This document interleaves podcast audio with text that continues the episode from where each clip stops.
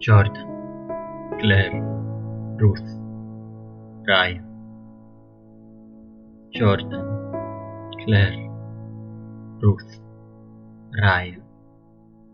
Jordan, Claire, Ruth, Ryan. È colpa mia. Quello che ti hanno fatto. A causa di... è per la pietra di Alasdair. È la pietra. Quello che vogliono. Quello che vuole la voce. Voci. Al telefono. È per la pietra che vi hanno... che i vostri corpi esposti, le vostre bocche tappate, i vostri occhi sbarrati a guardare, fissare. Chi è Richard Seymour? È per tenermi lontano da lui. È per questo che voi, che mi hanno, per causa mia, Jordan, Claire, Ruth, Ryan. Benvenuti a Reverie's Collective Roleplaying.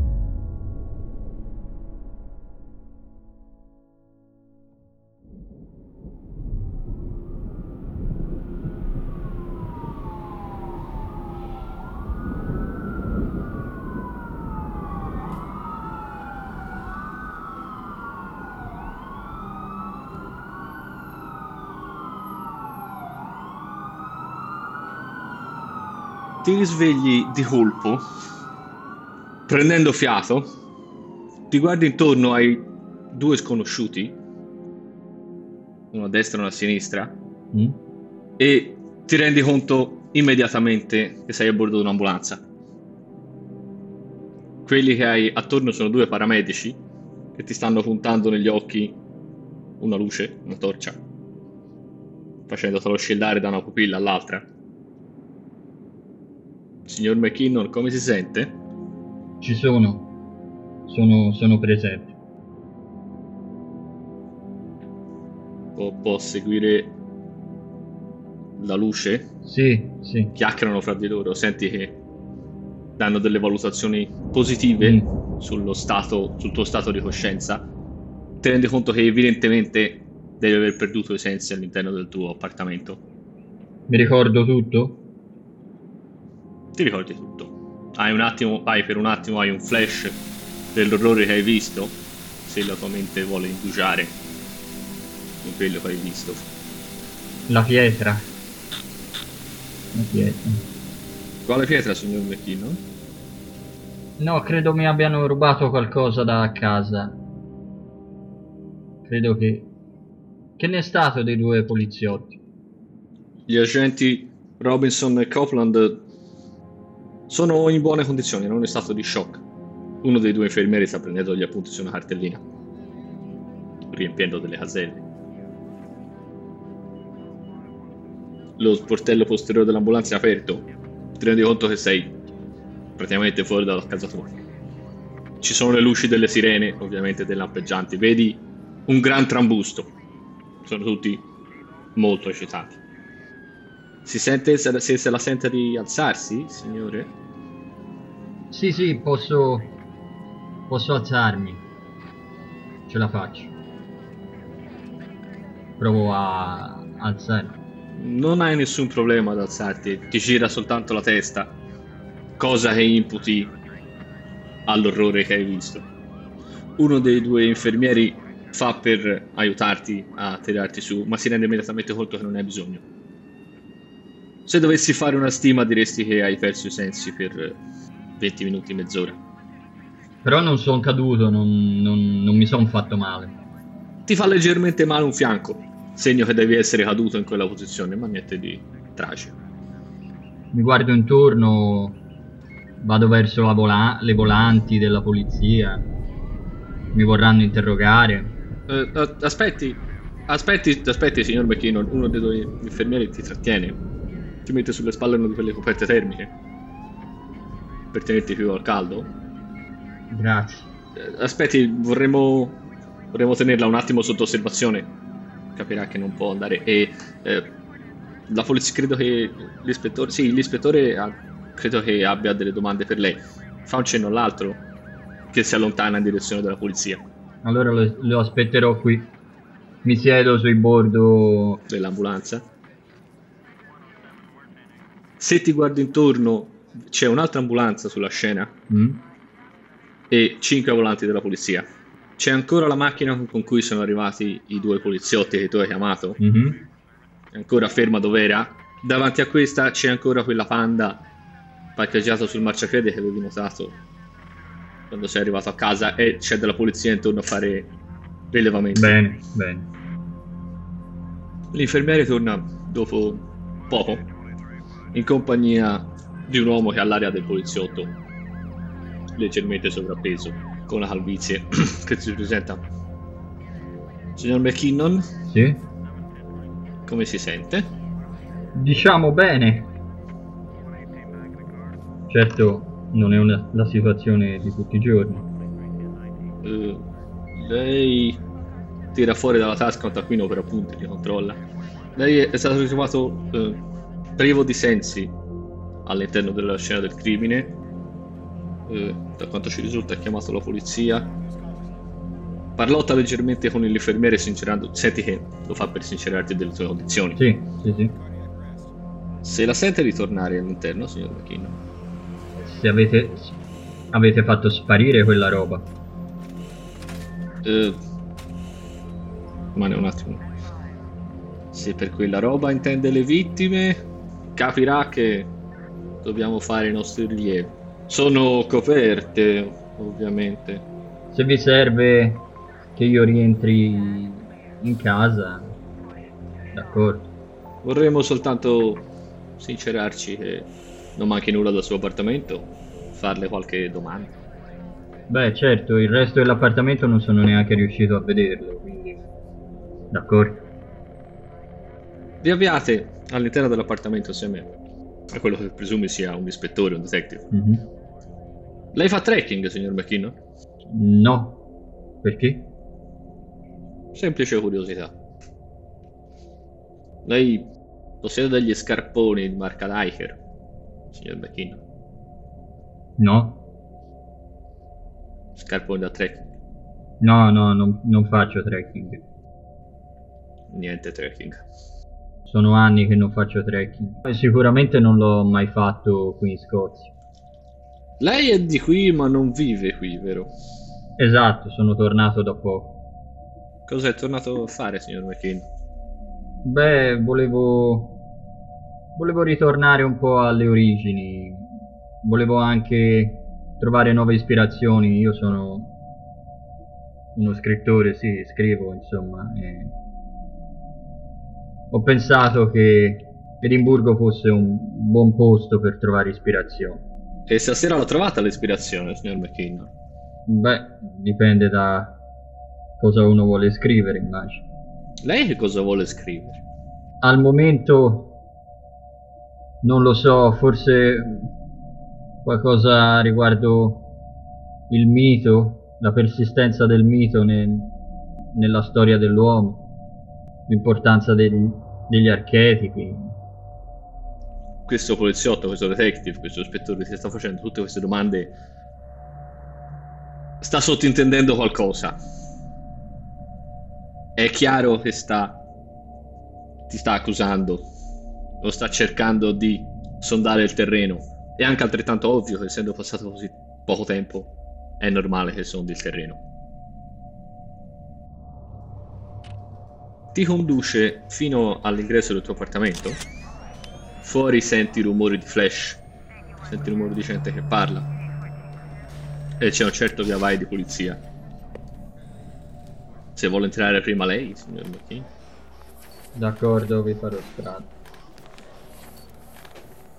Hai il coraggio di guardare subito o è qualcosa su cui il tuo sguardo cadrà dopo? Vorrei vedere il resto della casa prima, no? Non la vedo da un po' di tempo. Entri guardandoti le scarpe, guardando in basso, cercando di distogliere lo sguardo dalla scena orripilante che sai essere presente, che sai infestare l'appartamento dove hai vissuto per un mese. A un certo punto è necessario, ti senti costretto a guardare e vedi che per fortuna sia la parte di salotto sia il tavolo della cucina sono stati coperti con dei teli. Vedi la silhouette in controluce attraverso i teli della tavola apparecchiata con i quattro corpi disposti intorno, e vedi le silhouette delle persone che si muovono, fanno i loro rilievi. Faccia un giro, signor McKee. Sì. Nota qualcosa che non va, nota qualcosa di strano. E vado avanti, continuo il corridoio e vado nell'altra stanza. Il corridoio non ha niente di strano. Ti affacci al bagno, non noti niente di strano.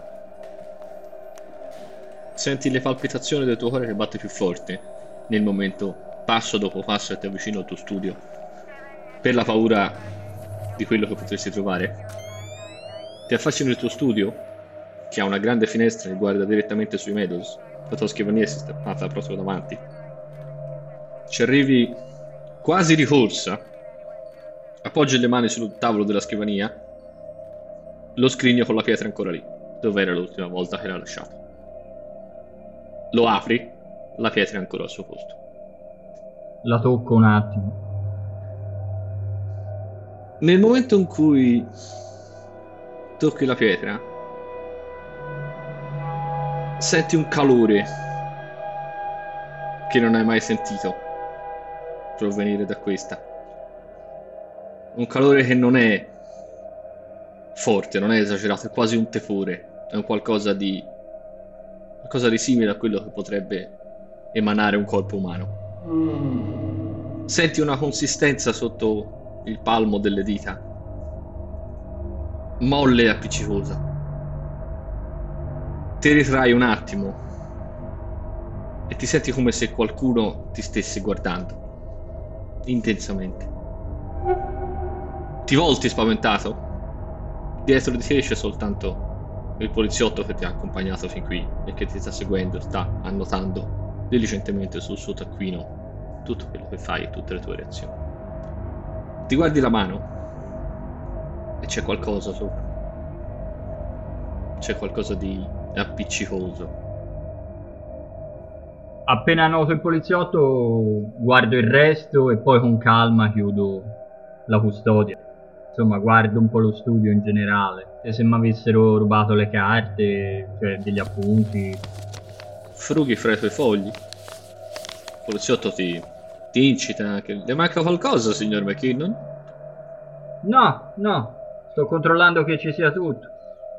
E nel mentre che dici questo, stai quasi per allontanarti e andare via, quando ti rendi conto che qualcosa manca.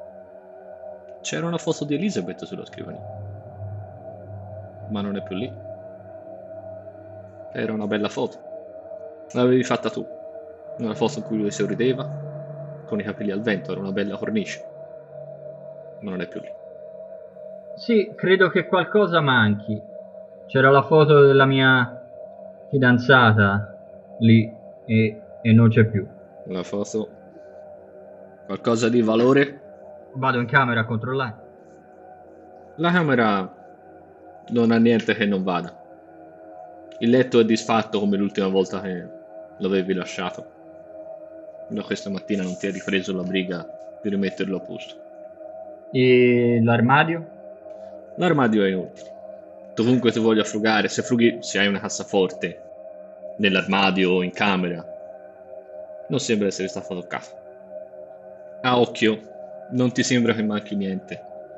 Guardo le scarpe, dove ho le scarpe, se mi ci avessero messo degli scarponi da trekking. Nel ripostiglio tutto sembra in ordine anche qui. D'accordo, torniamo in salotto. Ha una bella collezione di liquori, signor McKinnon. Beh sì, la Scozia è famosa per il whisky. Lei beve molto, signor McKinnon? Quanto basta. Chi è Richard Seymour, signor McKinnon? Non saprei rispondergli, ma la foto mancante ritrae Elizabeth Seymour. Elizabeth Seymour sarebbe la sua fidanzata. Esatto. La sua compagna. Sì. Dovrebbe seguirci alla centrale, signor McKean. D'accordo. Ci sono delle domande. Ho diritto a chiamare un legale? Lei non è accusato di niente, signor McKean. Allora. Certo sì, è nei suoi diritti, ma vorrei che ci seguisse alla centrale per una chiacchierata informale. D'accordo, d'accordo. Mentre vi avviate fuori dall'appartamento, noti qualcosa che ovviamente non hai notato la prima volta che sei entrato in casa. Qualcosa che non è stato schermato fuori da questi teli. Abbassi lo sguardo, guardi per terra, vicino al divano. Ti gira la testa nel vedere un impiastriccio di sangue. È sporco, ci sono delle impronte. E noti l'impronta di uno scarpone. La marca è perfettamente visibile nel sangue rappreso per terra, e legge Hiker. Mi appoggio un attimo allo stipite della porta e arrivo subito. Vuole salire sull'ambulanza? No, verrò con voi sulla vostra volante. Sali a bordo della volante? Il detective sale, sì. sale davanti, non sale dietro. Ti accompagnano in centro. Potreste tranquillamente, sembra quasi ridicolo andarci in automobile, visto che in realtà è 10 minuti a piedi, ma capisci anche che per via che il protocollo impone che tu venga accompagnato. Prima di montare dico, se dovesse presentarsi qui una ragazza, ditele che sono da voi in centrale. L'ispettore che con te fa un cenno a uno dei poliziotti che fanno da piantone all'ingresso dell'appartamento e fa un cenno e l'altro annuisce. Ti accompagnano alla centrale, che è un vecchio palazzo georgiano in pieno centro davanti al museo, che è stato rimodernato con delle grandi pareti di vetro. Dei collegamenti di vetro sono stati messi fra quelli che erano due palazzi distinti, così da fare dei corridoi sospesi nell'aria, nel vuoto. Sempre accompagnato dall'ispettore, vieni fatto andare fino a una delle sale, delle stanze degli interrogatori. Se si vuole accomodare, signor McKean, non si vuole dell'acqua, vuole un caffè, vuole... Credevo fosse una chiacchierata informale. Ah, lo è. Volevo non soltanto un posto più informale per farla. Questo è quello che abbiamo. Lei ha telefonato alla polizia alle 23:34. Sì. Dov'era fino a quell'ora? Ero a teatro, al Teatro Mondo, è il teatro che gestisce la mia compagna.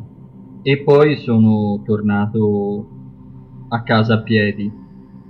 E sembrava che qualcuno mi seguisse, forse anche solo perché, vabbè, la zona e i Meadows la notte sono quelli che sono, insomma. Però appena ho notato segni di scasso sia alla porta dei miei vicini che alla mia, ho capito che la situazione non era quella ordinaria, e anche la televisione accesa dei miei vicini a quell'ora, Willis, erano persone corrette, non avrebbero mai fatto una cosa del genere. La sua compagna, immagino, potrà confermare la sua versione. Ho chiamato anche lei, sì. Ho chiamato anche lei nell'attesa che arrivassero i due uomini che mi avete mandato. E c'è qualcun altro, a parte la sua compagna, che può confermare la sua versione di stasera? Come ti senti davanti a tutte queste domande insistenti? Beh, mi sento un po' preso in contropiede, però sono anche sicuro delle mie ragioni, non ho nulla a nascondere, quindi io sono in buona fede, non è che c'ho un vuoto o c'ho un mistero di qualche tipo. Sei molto sicuro delle tue ragioni, sei molto sicuro non solo perché sai di non aver fatto niente di male, ma anche perché molte persone sai anche di avere un alibi di ferro. Ci sono molte persone che ti hanno visto al teatro questa sera. C'è Elizabeth, c'è Wolf, attore della sua compagnia, c'è Leonard, il vecchio tecnico del teatro, e tutti gli altri attori. Fai questi nomi e tutte queste persone potranno confermare il suo alibi, immagino. Beh, sì, sicuramente. E poi i vostri stessi colleghi confermeranno quello che hanno visto. L'agente Copeland ha ripreso i sensi, penso lo farà piacere sapere. Sì. La loro reazione è quello che mi ha sconvolto di più, perché io pensavo a un'effrazione, a un tentativo di furto. Non potevo pensare a qualcosa del genere. E poi c'è una cosa che non ho ancora detto, non avrei mai pensato a qualcosa del genere, ma insomma da circa un mese ricevevo delle telefonate strane la notte. All'inizio erano solo chiamate senza risposta e poi a volte si sentiva qualcosa di indistinto, ma erano minacce, insulti. Delle chiamate senza risposta, delle minacce, signor McKean. Lo vedi molto interessato. E immagino che quello che mi è stato scritto sul televisore, qualunque cosa essa voglia dire, siano un livello ulteriore di queste minacce. Presumo quello estremo. Ah, sì. Stai alla larga da Richard Seymour. Chi è Richard Seymour, signor McKinnon? Non lo so. Ah, sì, non lo sa. L'unica Seymour che conosco è la mia compagna.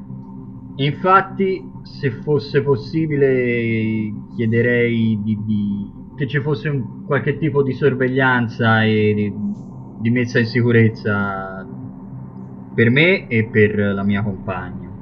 Appena soprattutto si possa capire che questo Richard Seymour è legato alla sua famiglia, è legato a lei, io questo non lo so. Lo deduco, ma non lo so. Faremo quello che è possibile, signor McKenna. Lei è stato a Gorgie ultimamente. Dove? A Gorgie. Lo conosci come una zona fuori, molto fuori dal centro, una zona popolare un po' degradata, difficilmente raggiungibile, che non hai motivo da aver visitato. No, non penso proprio di esserci stato. Chi è Richard Seymour, signor McKinnon? Non lo so, non saprei dirglielo. Lei possiede degli scarponi da trekking? No. Vuole qualcosa da bere, signor McKinnon? Se c'ha qualcosa di caldo, un tè, qualcosa, ecco, non vorrei un caffè, vorrei riuscire poi, prima o poi, a dormire, a dimenticare, diciamo. Insomma, a rilassarmi un minimo. No, certo. Il poliziotto si alza, le porto subito un bel tè. Esce dalla stanza degli interrogatori, chiude la porta e ti chiude dentro. Non sapresti dire quanto tempo passa prima che la porta si apra di nuovo. Mezz'ora, un'ora. Il tempo sembra non passarti mai, non riesci a non pensare a quello che hai visto. Non riesci a non pensare ai sorrisi dei bambini e agli occhi sgranati di terrore della famiglia Willis che hai visto sul tuo divano. Quando la porta si apre, entra dentro un uomo diverso. Anche questo è sovrappeso. Porta degli occhiali da vista rotondi, dall'aria delicata e costosa, e veste in modo non trasandato, ma un po' raffazzonato. Ha una giacca, dei pantaloni di un completo, ma non gli stanno bene, non gli calzano bene. Sono un po' troppo larghi, le maniche un po' troppo lunghe. Ti sta portando una tazza di tè in un bicchiere di carta di quelli grandi, leggermente tiepido, che evidentemente è stato fatto molto tempo fa, è stato lasciato freddare. Ha una cartellina e si siede davanti a te. Signor McKinnon. Sì, buonasera. Sono l'ispettore Derek Mulroney. Piacere. Come si sente, signor McKinnon?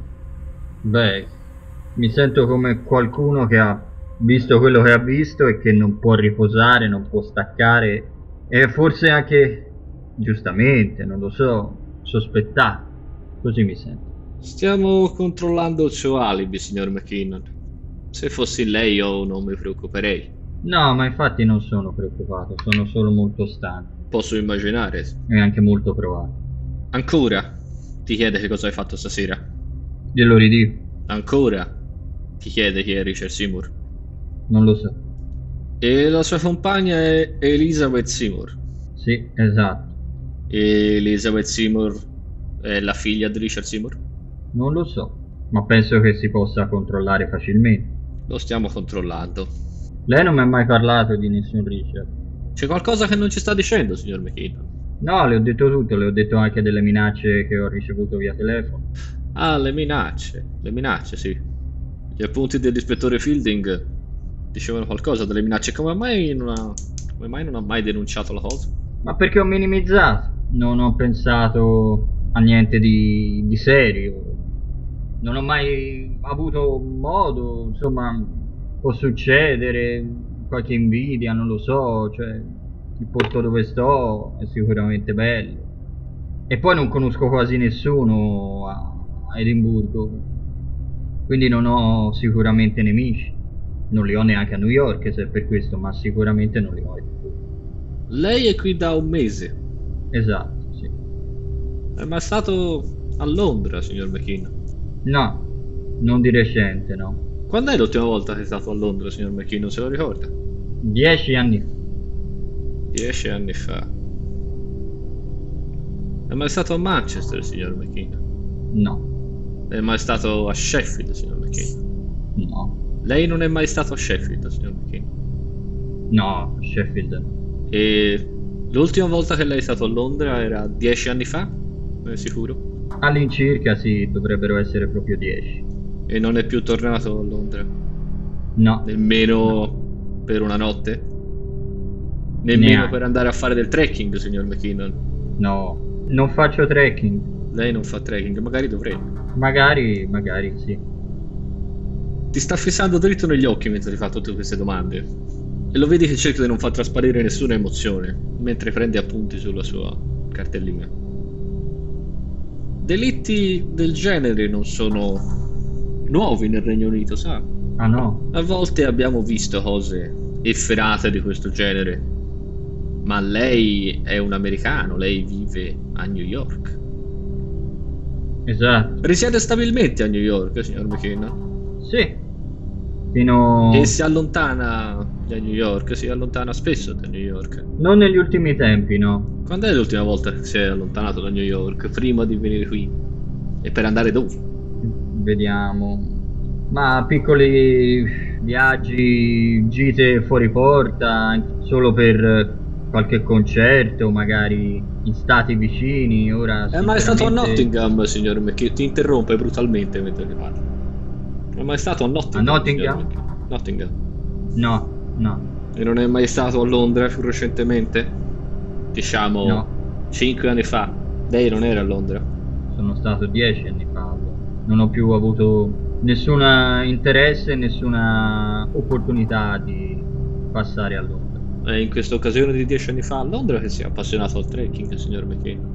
Non faccio trekking, come le ho già spiegato. Come mi hai già spiegato. Ti lascia andare dietro la sua sedia e ti chiede di parlargli di te stesso. La cosa va avanti molto a lungo. Ogni tanto torna con le stesse domande. Se sei stato a Londra di recente, se conosci Richard Seymour, se sei appassionato di trekking. Non conosco Richard Seymour e non faccio trekking. Ti rendi conto che cerca di capire se la versione dei fatti da te raccontata è incoerente, se rimane la stessa. Cerca il modo di metterti in crisi, cerca di farti traballare, sta cercando di tirarti fuori qualcosa. Dopo un po' ti rendi anche conto che sta pescando un po' a vuoto, sta cercando, continua a chiederti del tracking per vedere le tue reazioni, continua a chiederti di Londra per sapere se, continua a chiederti di qualche altra città sparsa. Mi sembrava che il suo collega mi aveva promesso una chiacchierata informale, questa è tutta l'aria di un interrogatorio. È soltanto una chiacchierata informale, signor McKinney. Beh, allora non continui a chiedermi se mi piace il trekking o se sono stato a Londra negli ultimi 5 anni, perché la risposta è sempre no, e non conosco Richard Seymour. La cosa la infastidisce, signor McKinney? No, mi infastidisce semplicemente il tempo che passo qui dentro e il non potervi essere più utile di così. Non sapresti dire quanto tempo passa sotto questo, quello che palesemente è un interrogatorio. A un certo punto entra un poliziotto all'interno della sala che fa un cenno all'ispettore Malroni, fa un cenno su una spalla, lui si sporge indietro, gli bisbiglia qualcosa all'orecchio e poi se ne va. Lei è una persona fortunata, signor McKean. Dice? Il suo alibi è stato confermato da tutti i nomi che lei ci ha fatto. Ne sono lieto. Quindi avete parlato anche con Elizabeth? Sì, i miei colleghi hanno controllato la sua versione. Sì, hanno chiesto anche a lei. Vorrei avere modo di parlare con lei, se fosse possibile. Non ha più mie notizie da molte ore ormai. Certo, sì, certo. Sarà preoccupato. Certo. Vedi che improvvisamente ha perso interesse su di te, che è scocciato, come se avesse sperato fino allora di avere qualcosa fra le mani e che si sia ritrovato con nulla di fatto. Capirà che non può tornare nel suo appartamento? Certo, certo, dovete fare... Sì, sì, dobbiamo fare le nostre cose, sì. Fare... Sbatte la penna sulla scrivania, un gesto di stizza. Sembra quasi arreso. Sì, fare le nostre cose, seguire le nostre piste. Certo, certo. Liberissimo di andare, signor McKee. D'accordo, grazie. Se... non so... se dovesse venirle in mente qualcosa, caccia la mano nella tasca della giacca, ne tira fuori un biglietto da visita tutto stropicciato, macchiato di caffè, te lo porge. Ci penserò, grazie. Mentre fai per uscire dalla stanza, si ferma di nuovo. Lei è qui da un mese, signor McKee. Esatto, sì, un mese. È mai stato a Gorgie, signor McKinnon? No. Sei mai stato a Leith, signor McKinnon? È il vecchio porto di Edimburgo. Questa è una zona che molto probabilmente hai visitato. Penso di esserci stato, sì. Ma che non c'è stato, d'altronde. Sì, già, che non c'è stato. Che non c'è stato. Mi faccia sapere se le viene in mente qualcosa. Sicuramente. Buonanotte. Arrivederci, signor McKinnon. L'ispettore è in piedi. Ti fa un cenno verso la porta d'uscita, ma rimane all'interno della sala.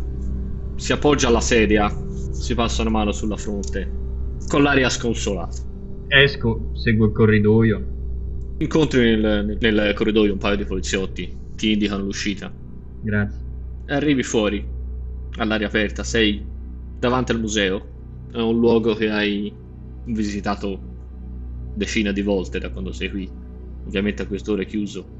Sei estremamente stanco. Sono le 4:30 del mattino. Chiamo subito Elizabeth, tanto è sveglia. Il telefono suona. Elizabeth risponde quasi subito. Pronto? Ehi, sono fuori. No. Senti un... Stai bene? Senti un sospiro di sollievo, un sospiro di qualcuno che è stato preoccupato per ore. Io sto bene, sì. Mi ha chiamato la polizia, mi ha chiesto perché... Ma stai bene? Sto bene, sto bene. Dovrò passare la notte da te. Ma è tutto a posto, ma è successo qualcosa? La polizia mi ha chiamato, mi ha chiesto... La senti è estremamente agitata, la sua agitazione riflette lo stato d'ansia in cui è stata finora e di ignoranza in cui è stata tenuta. Cioè, mi stai dicendo che non ti hanno detto niente?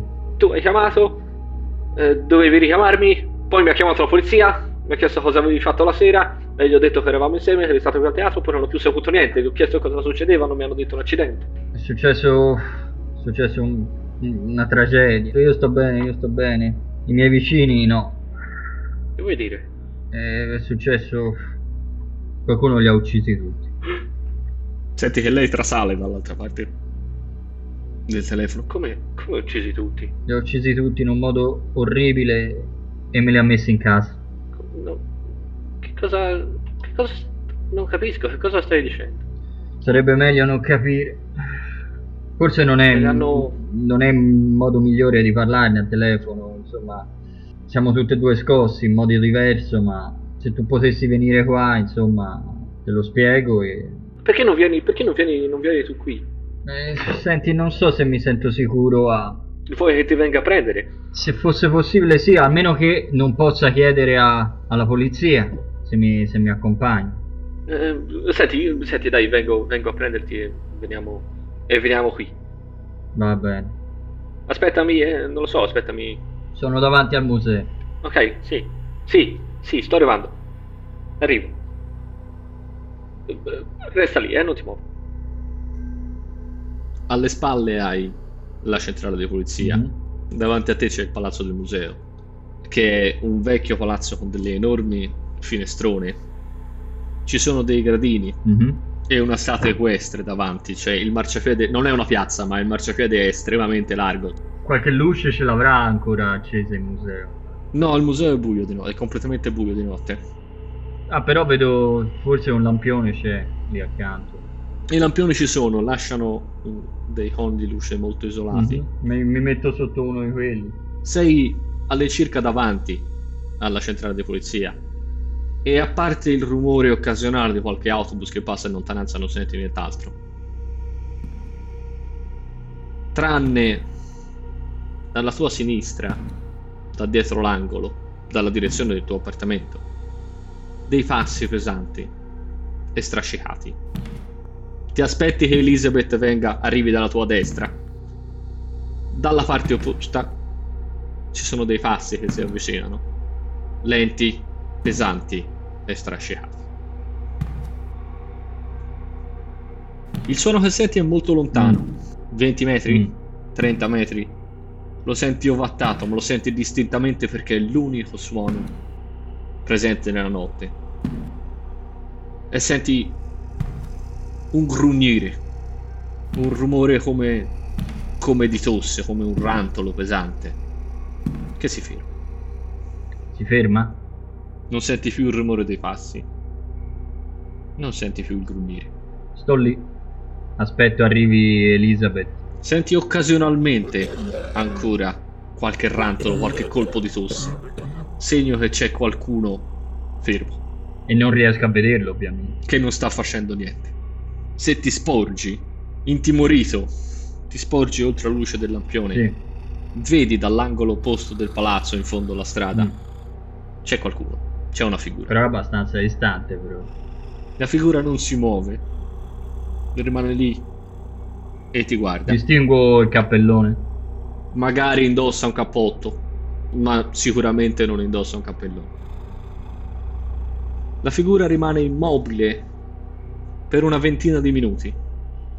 Soltanto con questo suo rantolare occasionale, questo suo grugnire. Guardo insistentemente l'orologio perché Elizabeth rimane per tutta la ventina di minuti, fino a che non senti dei passi leggeri che scalpicciano sul marciapiede venire dalla direzione opposta. Ti volti e distingui una figura sicuramente femminile, piccola e leggera, che sta affrettando il passo. Le faccio un cenno. La sua andatura accelera ancora di più, ti rendi conto che la riconosci immediatamente, è lei, è Elizabeth, che a questo punto forse ti sta correndo incontro. Sì, le vado incontro anch'io. Alle tue spalle, la figura che è rimasta immobile per tutto questo tempo grugnisce rumorosamente. Si lascia andare ad un verso animalesco. Se ti volti a guardarla, è scomparso. Elizabeth arriva da te e ti butta le braccia al collo. Scoppia a piangere, preoccupatissima. Ti tocca la faccia. Stai bene? Tutto hai il fiatone, è arrivata sudata fradicia e i suoi splendidi capelli rossi sono completamente arruffate perché è arrivata quasi di corsa. Ti rendi conto che ci ha messo veramente molto poco. L'abbraccio, cerco di calmarla e dico: sì, sì, sto bene, io sto bene. Ma la polizia, ma che cosa voleva la polizia? Mi ha interrogato, dopotutto potevo sembrare un sospetto. Ma sospetto di cosa? Ma i signori Willis? Sono morti, tutti. I signori Willis sono morti? Tutti. Ma chi è stato? Ma... Non lo so. No. Cosa? Ma no. Vedi che incredula, sconvolta dalla cosa. Quasi che se non ti vedesse nello stato in cui sei e se non avesse ricevuto una telefonata alla polizia potrebbe anche non crederci. Lo so, è incredibile, no. Vieni, vuoi... Sì, vogliamo... Andiamo. Vuoi venire al teatro? Sì. Non posso stare più in quella casa, ci devono... È una scena del crimine. No, ma certo, sì, certo.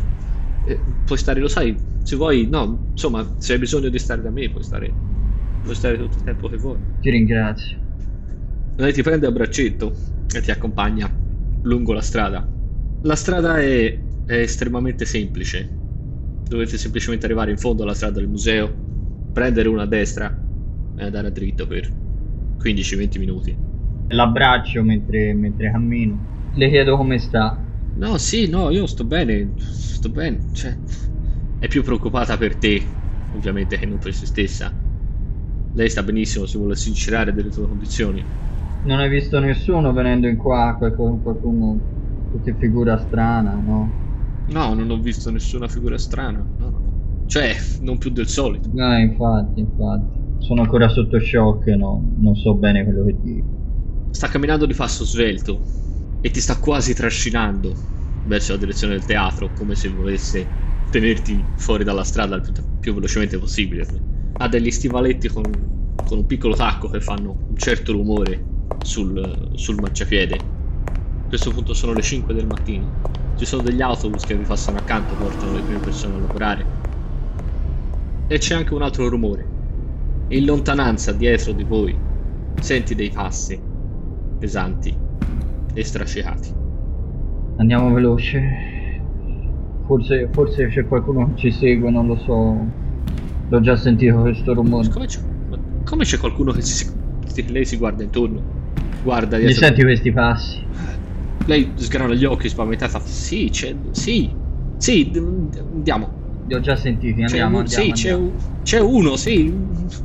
Lo vedi che la paura che hai tu la stai trasmettendo a lei. Corriamo, la prendo e... Velocemente.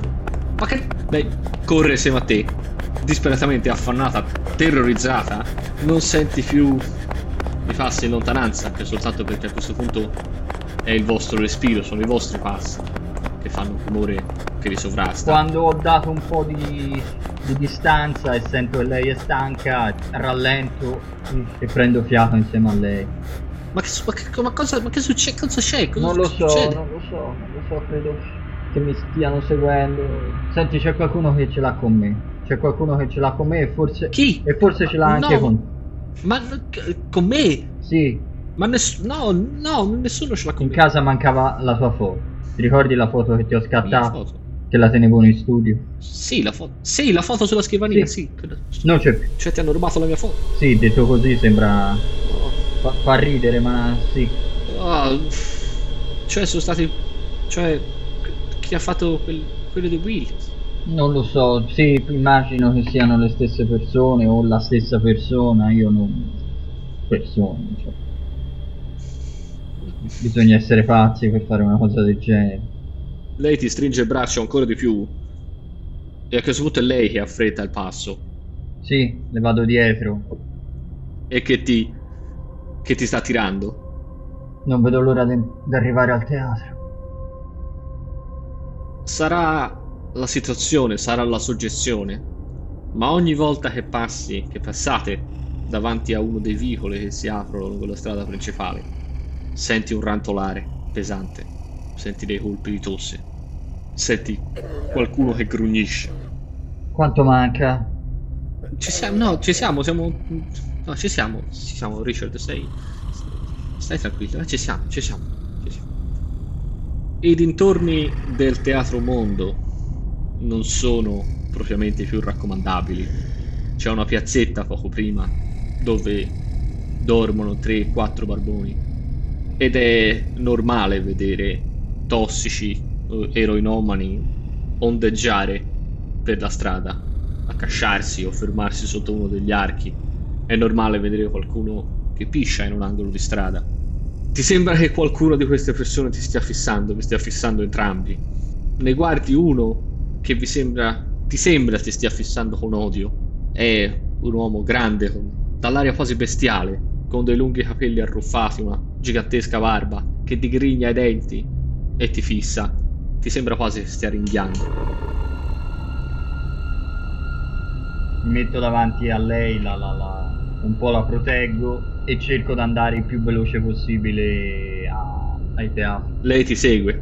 La sensazione di essere seguiti o essere osservati diventa quasi soffocante per te. Questo tuo terrore lo trasmette a lei.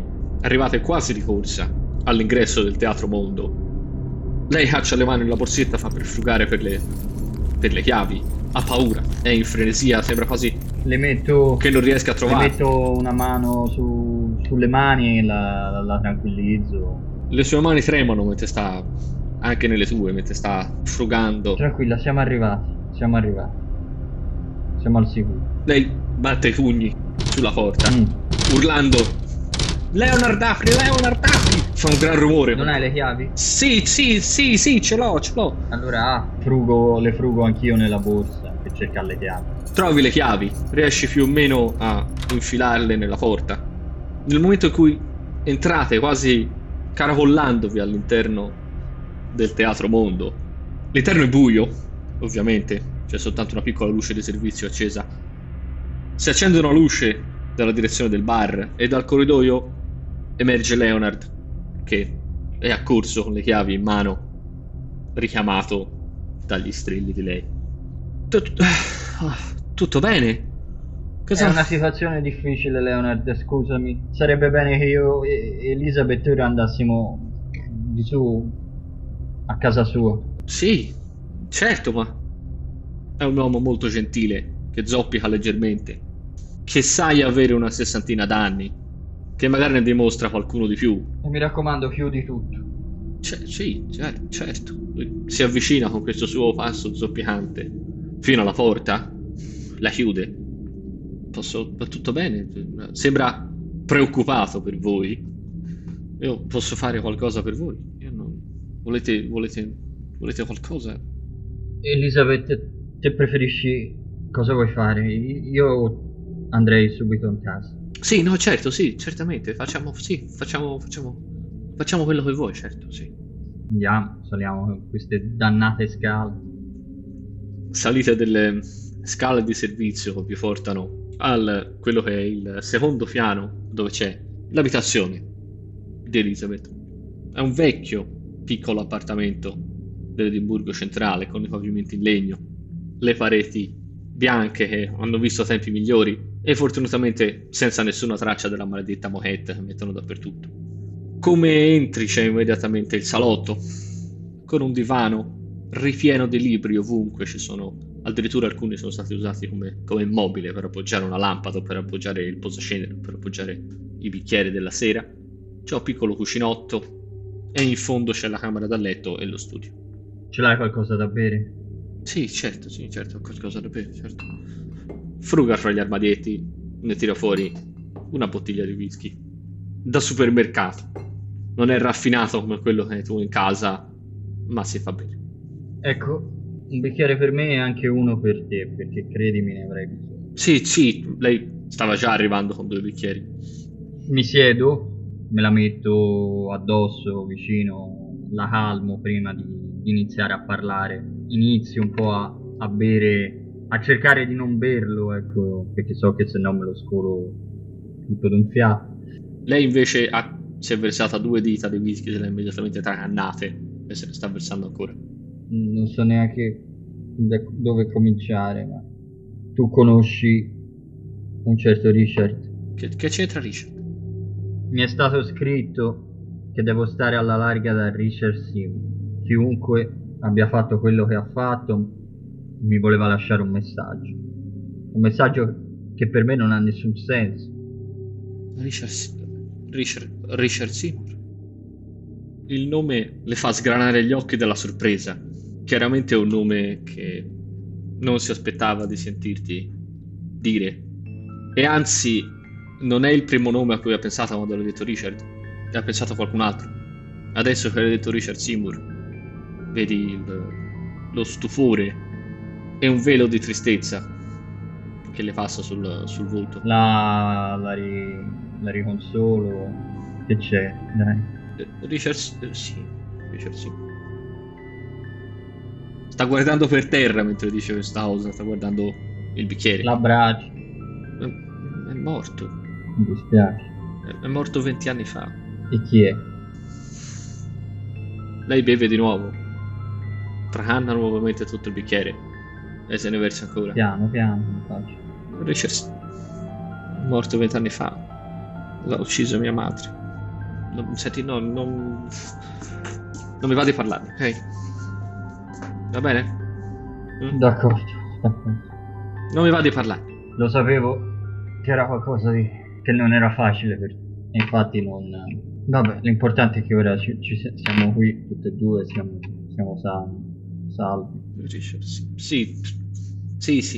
Lei si alza dal divano di scatto, vedi che si è innervosita molto. Le hai ricordato qualcosa che sicuramente non le fa piacere. E sta camminando nervosamente avanti e indietro il divano, con il bicchiere in mano, la bottiglia nell'altra. Allora, visto che tu hai fatto questo sforzo di dirmi questa cosa, io te ne dico un'altra. È quasi un mese che ricevevo strane telefonate, forse minacce. Come ricevi strane telefonate? Sì, nel cuore della notte mi chiamavano, un numero che non ho mai capito quale fosse. All'inizio erano solo chiamate a vuoto, poi piano piano qualche suono indistinto e poi minacce, insulti. L'ho detto anche alla polizia. Mi dispiace di non averti detto niente in questo mese, ma non sapevo cosa fossero e non volevo preoccuparti per niente.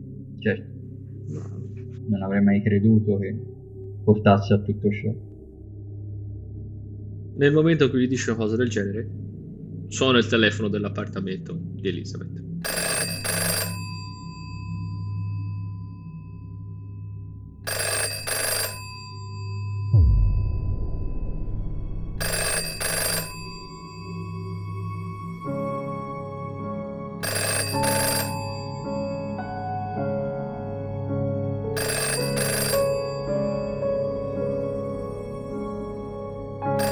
Questo era un episodio di Reverie's Collective Roleplaying, tratto dalla seconda parte dello scenario Angeli Caduti, scritto da Gunilla Johnson e Michael Petersien per il gioco di ruolo Cult. Musiche di Coeg Music rilasciate liberamente o su licenza Creative Commons. Potete trovare Reverie's Collective Roleplaying su Facebook, Instagram e Twitter, oltre che su YouTube e sulle principali piattaforme di podcast.